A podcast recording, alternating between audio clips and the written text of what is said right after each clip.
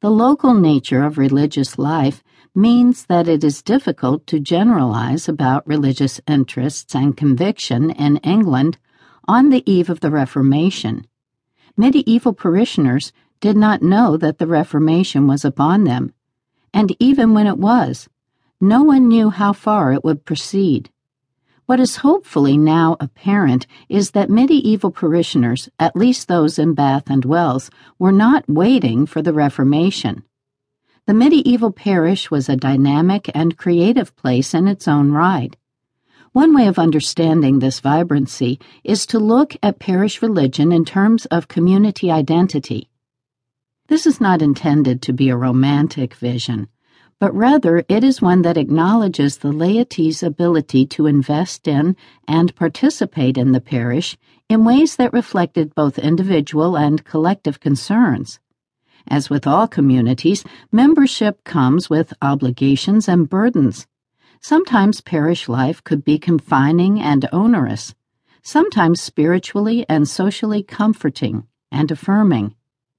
It is not then surprising in the conservative world of West Country parishes that the laity of Bath and Wells dragged their feet in accepting Henry's reforms.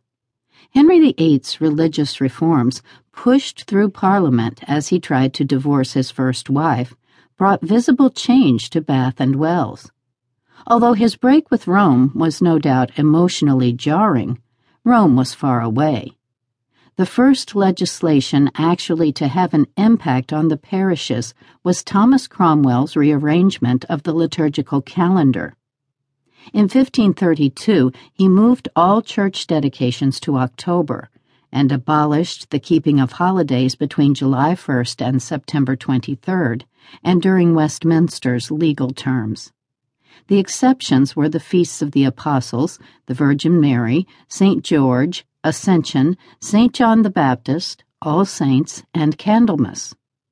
Although Masses could still be said, people could not take the day off from work.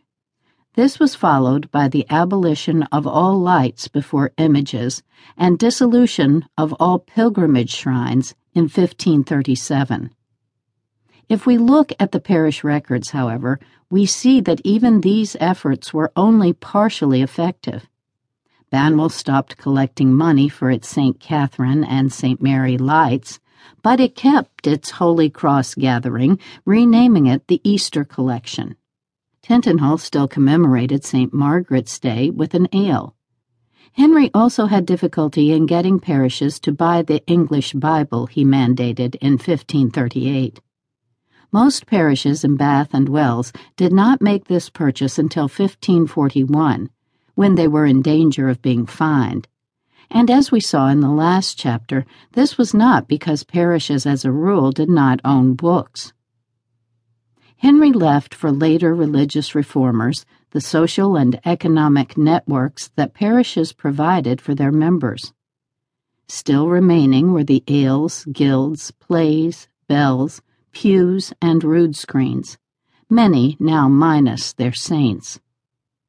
Although the parish never existed outside the hierarchical organization that invented and supervised it, the institutional strictures were not imposed on blank slates, and the parish assumed a greater role in the lives of the laity than merely that of a convenient unit for paying tithes and receiving religious instruction.